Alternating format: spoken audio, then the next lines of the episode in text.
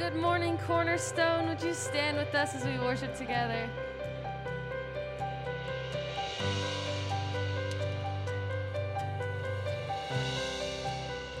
Sing, there's a sound. There's a sound I'd love to hear.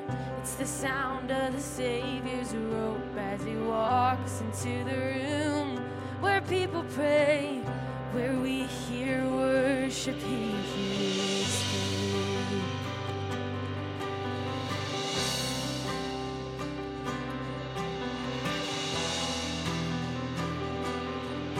verse again. There's a sound. There's a sound I love to hear. It's the sound of the Savior's robe as he walks into the room where people pray,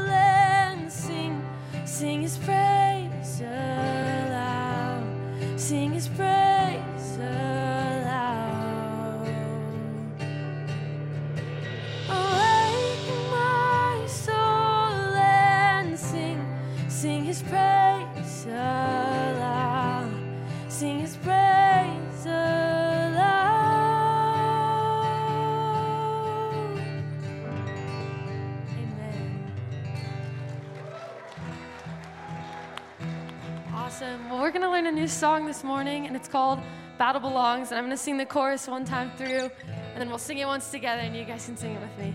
So it goes like this So when I'll fight, I'll fight on my knees with my hands lifted high.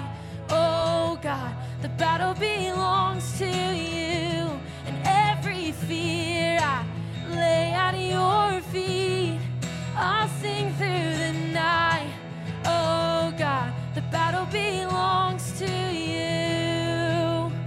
You guys want to sing it with me once, real quick? So when I'll fight, I'll fight on my knees with my hands lifted high.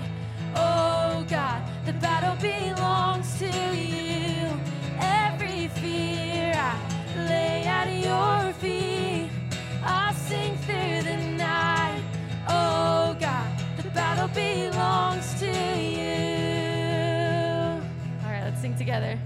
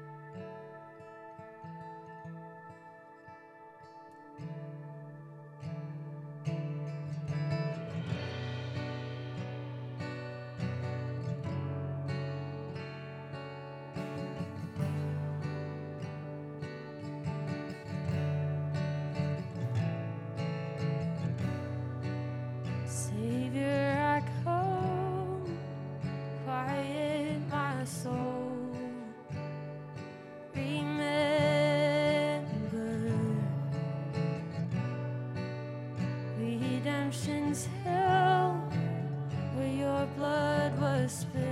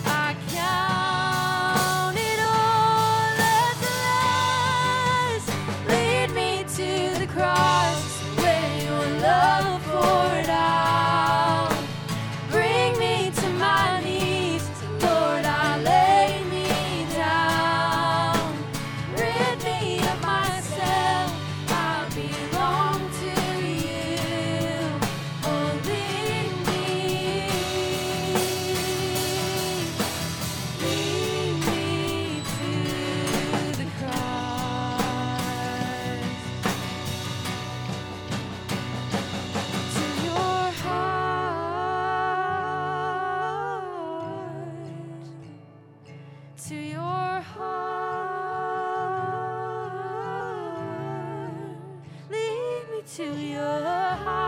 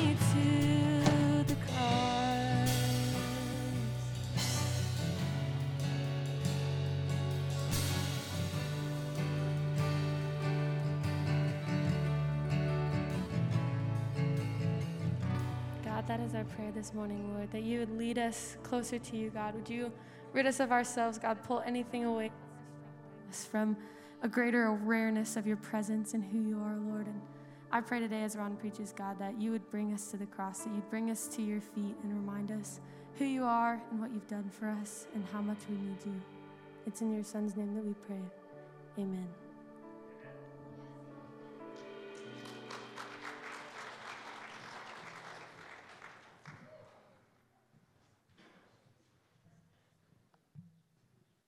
Good morning. Oof. I get that deep into worship, I can't just turn the page quite that fast. Um, wow, that was powerful. Thank you, Lord. Great worship. Boy, look at this beautiful congregation. I'm sure glad you're here this morning. Um, Tony's in his second Sunday of recovery from uh, prostate cancer. He had it removed uh, a couple of weeks ago. I don't remember which day it was. Um, but he's doing great. He's uh, expected to be back at work tomorrow, so keep him in your prayers. Uh, when Teresa was texting me, uh, as soon as he got out of surgery a couple weeks back, he, she said that the doctor felt confident they got it all and everything looked good. And I said, You know, I hope they didn't uh, cut out the snarkiness in him. And she said, uh, Not a chance. He's already had to apologize to the nurses. So he, he recovers quickly. So keep him in your prayers, and we'll get to enjoy his presence next week. This Saturday night, We've been building up to this for several weeks now. I Am They concert. You are not going to want to miss it. So, listen, before we get into volunteers, we're going to talk about um, some, needing some, some help still. We specifically did not open this up to um, you know, other ticket producers around. So we don't have people coming from the Bay Area and others coming to the concert. We wanted this to be for our folks and your neighbors and friends and extended family. So I think we've got 150, 160 signed up. We need more. So lean in this week and invite folks, let them know that it's happening. 20 bucks for a ticket. Here's the other thing you look online and you see there are other venues, and they're quite a bit more money than that, sometimes double in some of those areas. We wanted it accessible. We haven't done a concert like this in quite a long time, so we wanted to have this just as a kickoff celebration that the church is doing over and above Sunday mornings. So please invite your friends and family, and uh, we'll enjoy that concert next Saturday night, 7 o'clock. A lot of volunteers. We've got a lot of volunteers already secured. What else do we need? Yeah, so we really need people with nice vehicles who have lots of seats who can help us drive I am they up and down the hill. They are staying in South Reno. So the biggest need that we have right now is people that can volunteer to pick them up Friday, take them to the airport Monday, bring them up and down Saturday so they can shower at their hotel and come back here, and then then on Sunday take them up and down because they'll be here an extra day, and then on Monday take them to the airport. That's so, your chance to hobnob with the hobnobs. Yes. So let so me tell you. If you feel social and you have a safe car, please email me. My email's elena at cornerstonecommunity.net. And then if you also just want to help load in, if you want to help work the merch table, if you want to be on standby running snacks and food and water to the band, that would be a huge blessing also. So if you feel led and you want to serve on that Saturday for a really cool band and a really cool team and an opportunity for our church to worship, just email me and we'll get you plugged in. Thanks, Elaine. It's going to be great. Hey, some other things we got going on. We've got worship night. Um, is that August 6th? Okay, Friday night. August 6th, 7 o'clock. Make sure that you uh, put that to your calendar. Those aren't any tickets for that. This is just a night that we come and we just enjoy some extended worship with our band and have a great time in the presence of the Lord. MOPS, Summer Camp, and VBS. Jessica is hitting the ground running full force, and these are all programs that our new children's director is kicking off for the fall. You can see uh, we had a June 28th meeting.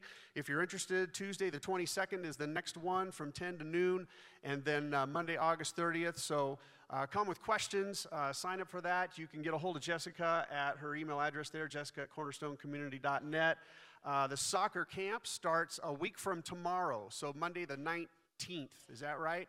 Great week for your kids. Get them signed up. Um, happened a couple years ago. It didn't happen last year because of COVID. Nothing happened last year because of COVID. COVID's in the rearview mirror. So we got all this going on. It's a great week. Monday through Thursday, 9 to 3, and then Friday, 9 to noon. So it's packed with a whole bunch of stuff. Get your kids signed up for that. And then VBS. We have a slide on that. So Tuesday, August 17th through Friday, the 20th. 8.30 in the morning till noon. So make sure if you've got questions on that too this is all jessica as well shoot her an email and she'll respond. You're going to want to get your kids signed up for that as well. So whew, great lots going on and it's just the summer. Wait till the fall hits. So hey we've got ron that's coming and bringing the word but before we do that let's stand one last time. Find somebody you've never seen before. Introduce yourself give them a warm cornerstone welcome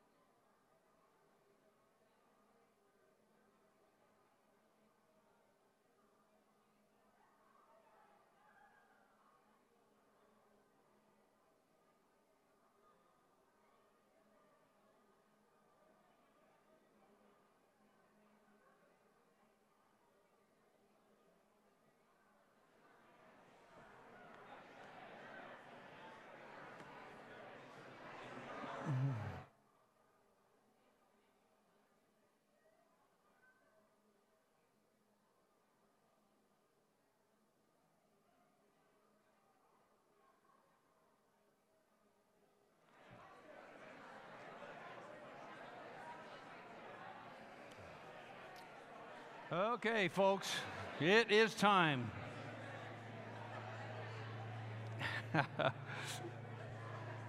oh, there's the buzz. Well, welcome this beautiful Sierra Sunday. Love it up here.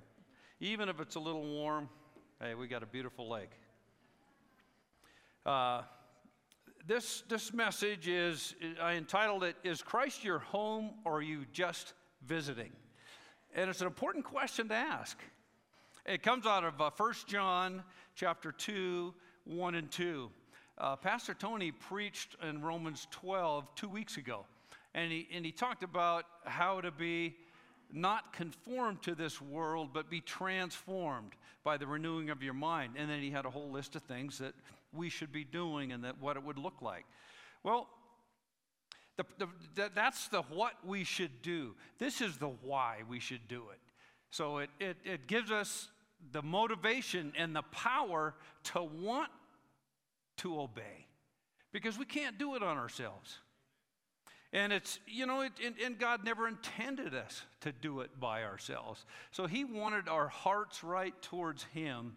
And so this is such a, a key message. So let's open in prayer.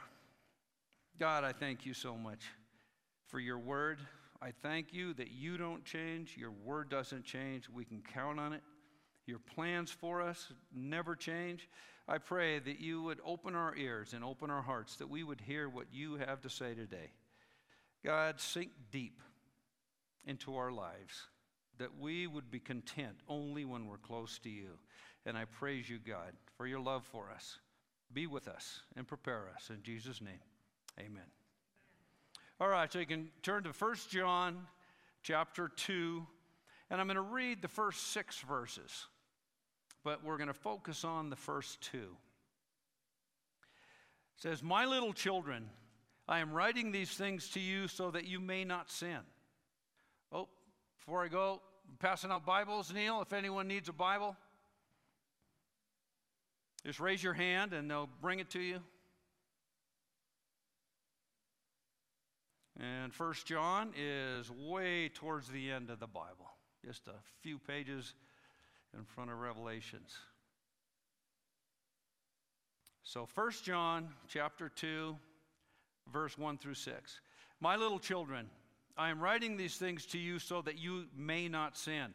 And if anyone sins, we have an advocate with the Father, Jesus Christ the righteous. And he himself is the propitiation of our sins, and not for ours only, but also for those of the whole world. By this we know that we have come to know him, if we keep his commandments. The one who says, I have come to know him and does not keep his commandments is a liar, and the truth is not in him. But whoever keeps his word, in him the love of God has truly been perfected. By this we know that we are in him. The one who says he abides in him ought himself to walk in the same manner as he walked. And again, these verses we can look at and think, oh, I, I, I, can't do this. This is so difficult. But let's focus on just the first two verses. Because really, the, the, the problem we have as, as, as Christ followers is that we can get it backwards. And then we start focusing on sin and what not to do. And then we put Christ underneath, and it just wears us out because we can't do it we've got to get it right. We've got to put Christ above. Yes, sin matters, but it's not what we focus on. It's, it's, it's like it's a, playing a sport and, and focusing on, oh, you know, going out for a pass in football and say, don't let me drop the ball. Don't let me drop the ball. What are you going to do? You're going to drop the ball. No, you just, you play. You go for it. And when we get it backwards, dryness in our faith. Because everything has consequences. We lower our expectations of Christ because we're living according to our own expectations of us. And that ends in two different ways. You either become self righteous or you wear out. There is no middle ground. Or you just develop this I can do it alone attitude. And I'll just talk to God, I'll bring him out of my pocket when I need him. And we tell God what we need and pray, but then if it's not going right away, we go, oh, I'm here, I'll help you, God. You know, that's, that's getting it backwards, not putting Christ as king of our life. And it's important that we stay there and, and, and practice staying there. Now, there, there are mountain people and there are beach people. Some people just love the beach. And I, and I love to visit the beach. But for me, living in the mountains is where I want to be. I love lakes and rivers and the trees and all the activities up here. And it's just what I chose to do. I, I visit the ocean, and some of you might be backwards, and, and I'll pray for you, but, but it's a choice. And we have the same choice. We can either live on the mountain with Christ or we can live in the world. And sometimes we like to visit and say, okay, God, you know, just make me feel better. And then now I'm going to go back to the world. That's not how we're designed. So let me give you the background. First, the, the, the author of this is John, John the Apostle. He wrote the Gospel of John, 1st, 2nd, and 3rd John, and he wrote Revelation. He wrote it when he was about 80 or 90 years old. So he had a lot of wisdom, and he actually tells us why he, he wrote it. And he said, first of all, that the readers might have true fellowship and relationship with God. That's what he wanted. And I love the fact that he starts the whole letter out with, My little children. You know, he doesn't say, Hey, you people, you know, to whom it may concern. It's like, You're in my family. I hope you understand this. The second purpose is, is, to, is to make sure they understood that God is light and we are free to walk in that light. We're welcome to walk in that light. And we're fooling ourselves if we're living in darkness. The third is that just by him sharing this message makes his joy complete. Isn't that something? There's an 80 year old guy, 90 year old guy, and he says, just by sharing this, I'm completing my joy because this is what God called me to do. And then lastly, just to correct the people who at the time were saying, it doesn't matter what you do. You know, we can earn our way to heaven and, you know, we, we can, you know, memorize verses and do certain things and then we can go live our lives. But it doesn't work like that. And in Romans 6, 17, Paul says something very similar. He says, But thanks be to God that though you were slaves of sin, you became obedient from the heart. I love that. From the heart, not the head. Paul understood this. Obedience comes from here. We don't make it happen. To that form of teaching to which you were committed. And having been freed from sin, you became slaves of righteousness. Though we were entirely in a new position before Christ because of what he did. So, my message today has three points our hallucination, our hope, and our home. So, point number one, our hallucination. And that, and that is like we pretend that sin doesn't matter or that it's this, this thing that, that uh, well, you know, I just don't want to think about. Well, sin, sin, sin does matter. And we have to get that straight in our heads. God is serious, very serious about sin. Right there, the plea, 1 John 2 1 in the beginning. My little children, I'm writing these t- things to you so that you may not sin. And actually, a better translation, uh, it, it, he knew they were going to sin. We all sin. But he was simply warning them. It's, it's like a father warning a kid not to play in the street, you're going to get hurt. It's not like a father that's just tired and worn out and yelling at his kids to go to bed because he just wants silence. No, this was a heartfelt listen to me. This is where the fullness of life is lived. So, yes, it's a warning, but it's also a path to a real life. Because he was talking to a church, as I said before, that, that people didn't think their physical lives really mattered. They could do anything they want. And they were focused mainly on knowledge. So, uh, so they were called the Gnostics. And, and what they did is if, if you, you, your value was based on what you memorized, what you knew about God. But it wasn't based on who you were. Basically, they were coming just like the Pharisees. Look at me, look how holy I am. And this isn't a theology 101. Uh, th- this is a promise, is a plea to a holy people whom he loved. And, and, and, and instead of saying, uh, uh, if you sin, it should be, and when you sin, he gave a path where to go. He's basically saying, I told you God is light, not so that you could put a bumper sticker on your car, but that you would live in God's light and it would change your life.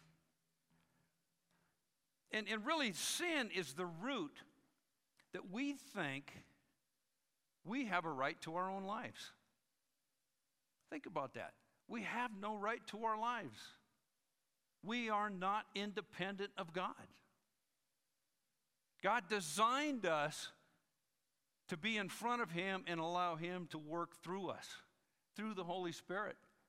He gave us what we needed. And He's saying, if you want a full, purposeful life, listen to me. Don't listen to me and, and just obey thinking you're earning brownie points. I've done all the foundational work for you. Now live from that. Live out of your thankfulness to me. Because think about Adam. What was his sin? His sin was eating fruit. Is eating fruit a sin? No. It was his thinking. He's thinking, I'm going to do what I want to do. I'm going to listen to Eve and I'm going to join her in this. It can't be that bad. But the root was they had a right to their own lives. And we do that so often because it feels right. We do things in our life when we're thinking, well, this will make me happy. This is going to work. And, and then there's consequences that we have to deal with afterwards. Uh, we went to uh, Bass Lake for a bunch of years, many years back, and uh, uh I would put up a zip line. Uh, we, the river at that point, going into the lake or part of the lake was maybe 70 feet wide and one bank was about 12 feet tall and it had a tree on it. So I'd put, had this big rope, and I'd tie it high on that tree and run it to the other side. And then you put a pulley on it, a little rope, and a handle. So you'd grab that thing and you'd go out to the middle of the, the, the, the river, lake, and then you, would drop maybe 15 feet into the lake. It was really fun. And, uh, but you had to get the handle back. And so there was a tagline, a little, uh, a thin little line that you'd tie on the top. And then when the person jumped off, someone would have to get the tagline and, and swim it back to the shore, go up the shore. So it took a little longer, but it's, it's just how you had to do it. So I told uh, some guys I was with, I said, don't tie this tagline off. Bad things can happen if you tie it off. Just let it go. Well, you know, I don't care if you want to swim it well, you know, if people don't listen. so somebody, I was down having lunch, and somebody decided, well, it'd be a lot quicker if we just tied off the end and then we'll pull it back. And sure, it was, I don't know if it was the first person that went on it or not. It was one of the, the ladies grabbed the handle, and as she jumped off, she kind of twisted. Well, that tagline wrapped around her. So uh, she's in the middle of the, the uh, river, and boom, she gets pulled, dropped into the lake, broke her back. Uh, I was so angry. I'm thinking, why didn't you listen to me? You know, you, that's why you don't tie these things off. But it's not thinking. And that's, that's like sin. God tells us to do something, and we go, ah, don't worry, God, I got this. I'm going to do this and I'm going to get away with it. And no, it doesn't work like that. We never get away with that. And I'm so glad that we have Scripture because it's the only foundation of truth that does not change. God does not change. His plans for us do not change. And we can take hope and we can take confidence in that. And in fact, you know, we need to call ourselves Christ followers, not Christians. Christians, it's come to mean nothing. in this culture.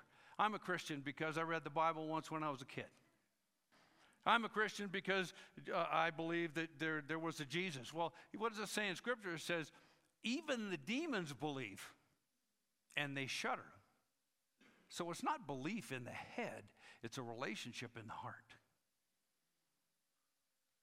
And because we have such a, a powerful book, I mean, we'd be in big trouble if this was only a rule book. Because we could make lists of do's and don'ts, check them off each day, and feel really good about ourselves. Or we could just look at the things we shouldn't do, make sure we don't do those things, and be perfectly happy. But that's not abundant life, that's burden life. In fact, it reminds me of the story of Peter in Luke, where he said, Jesus, I will never fail you. If you go to Luke 22 31. Jesus is talking and he says, Simon, Simon, behold, Satan has demanded permission to sift you like wheat.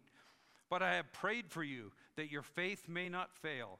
And you, once you have turned again, strengthen your brothers.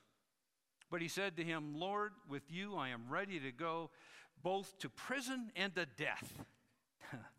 and Jesus says, I say to you, Peter, before the rooster will crow three times, you will deny me three times. Amazing. Amazing. Jesus knew he was going to fail. Yet he's telling Peter, remember this conversation. I'm not leaving you, I'm not punishing you. Come back to me, and then use that failure for others. Powerful time. So, what was really the focus of Peter? His own strength. Oh, no, God, I'm strong enough. No one's going to make me deny you. I'm a type A personality. I'm strong enough on my own. Jesus was saying, No, you're going to fail. But guess what? When you fail, the door is going to be open for you, not closed. That's our hallucination. And again, if we stop with what we think about sin and the message stops with sin, you know, we all walk away going, oh, this is too tough. So let's move it to hope. In 1 John 2 1, the second half, and, and, and verse uh, of, of, the first verse and uh, verse 2. And if anyone sins, we have an advocate with the Father, Jesus Christ the righteous. And he himself is the propitiation for our sins, and not for ours only, but also for those of the whole world. That's the truth, period. That's a promise. It defines who Christ is an advocate it's a helper, it's a mediator, it's an intercessor, and who, one who appears on another be, another's behalf. It's a legal term. Christ advocates for us by turning the focus on himself and what he did. And in fact, the same word, advocate, is used for the Holy Spirit. So you have Jesus, our advocate, helper, and you have the Holy Spirit, our helper, teacher. In John 14, 16, I will ask the Father, and he will give you another helper. Not, I'm going to give you the helper. I'm going to give you another helper, meaning we're going to both help you that he may be with you forever. And John 14, 26, but the helper, the Holy Spirit, whom the Father will send in my name, he will teach you all things and bring to your remembrance all that I said to you. Though right there, we are promised the tools to thrive. Think about that. We have no excuse. Nothing changes. We've got the Holy Spirit, we've got Jesus on our side. My goodness, we've got it all. And Jesus is also the propitiation, which is the appeasement of God's anger. It's paid for, it's bought. And that's past, present, and future. Jesus is the instrument for appeasing the requirements for justice from a holy God. Think about that. There has to be justice. Because God just said, ah, don't worry about it, I know you're going to be sinners, uh, you know, it's, it's like a bad parent. Their kid keeps doing bad things and making excuses for them. No, God says, you are a sinner, and I need to punish you. But ultimately, what John was saying was that we need to focus on Jesus, not sin, and not to, to be better at not sinning. Not that sin is not important, but it's not the focus of our lives. Keep the main thing the main thing. so he's taken a message of condemnation and guilt to a message of hope. And that's where that's what we need. We need to live in that hope. Have you ever looked at a hologram? You know, those, those pictures, and you, you, see a picture of a flower. And then you stare at it, and, and then all of a sudden it's a, it's a sailing ship on an ocean. I, am horrible at that. I see a flower. That's a flower. But the, the other people, I don't know, you can refocus your eyes and you see what's behind it. So it's like Jesus is saying, look at that sin. Now I want you to look past the sin. And what do you see? You see Christ on the cross. That's what I want you to focus on. And when we get it wrong, our eyes go back on that sin. That's not where we're supposed to live. That is so important.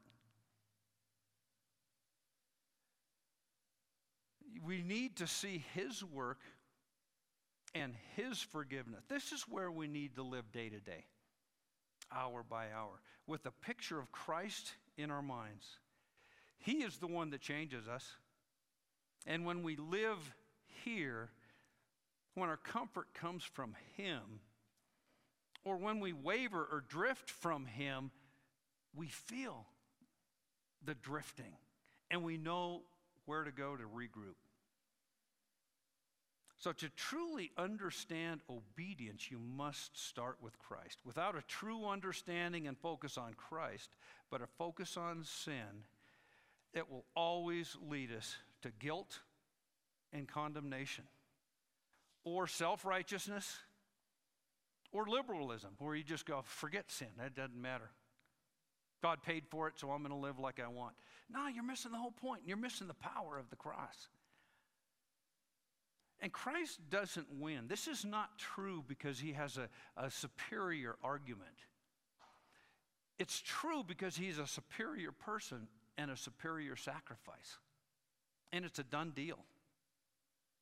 Why punish a person when the penalty has already been exacted. I mean, that, in our country, that's double jeopardy. You go, you go to, to a trial, they can't convict you once and then convict you again for the same thing. Well, that's what Jesus is saying. I have paid it. You are guilty. And God's justice in Proverbs 17 15 says, acquitting the guilty and condemning the innocent the Lord detests them both. That's a simple definition of justice. Not, hey, he got off scot free, or, you know, we found a way out, or, no. If you're guilty, you should be punished. If you're innocent, you should be set free. But we don't have the clout or the character to think we can walk up to God and say, ah, you know, sorry, God, let's just be friends. Because God hates sin. So, this is more about the character of a holy, sinless God who can't be around sin. There must be a penalty, or he's not just. Sin has to be dealt with, not ignored. And think about this Jesus does not plead our innocence, he pleads our guilt. He's saying, You are guilty, but I'm going to pay the penalty for you. So, we're free. We're free from that. Then he shows God the Father his hands where the nails were hammered through, his forehead where the thorns tore into his flesh, his back where the whip took away and, and, and scarred him down to his bones. He displays the cross with his blood staining it. So, yes, sin is important. And yes, we are guilty. But God says, I will pay the price. I have paid the price. So even though the verdict is guilty, what's our penalty? It's freedom and adoption as sons in the family of God. Because the penalty, amen, the penalty has been paid. So That's why we can never stop our message at sin. You got to be better. You got to do this. No, go to the hope. Focus on the cross. Think about Christ and live there because it's the only hope this world has. Because God loves us. So, hallucination to hope to home. God wants to see our see us in our hope in spite of our sins so that we would see the freedom through the forgiveness he has given us so we can love him because he loved us first we are free not to sin because we are no longer slaves to sin this is so powerful to think about. We read Romans 6 17 earlier. Let me read it again. But thanks be to God that though you were slaves of sin, you became obedient from the heart. Your emotions, where your thinking is, where, where everything's put together, to that form of teaching to which you were committed. And having been freed from sin, you became slaves of righteousness. Powerful. Because they, the people that he, he was talking to, they were really thinking, okay, all I need to do is memorize some verses. All I need to do is attend church, donate some money, belong to a home study. You know, I'll throw up a prayer at dinner and God will be happy. No. And in fact, if, if you really think about it, John has set up a prescription to sin at will if they misunderstood this. But that's what freedom's about. When you are free in God's world, you are free to follow Him. But unfortunately, we are also free to drift away from Him.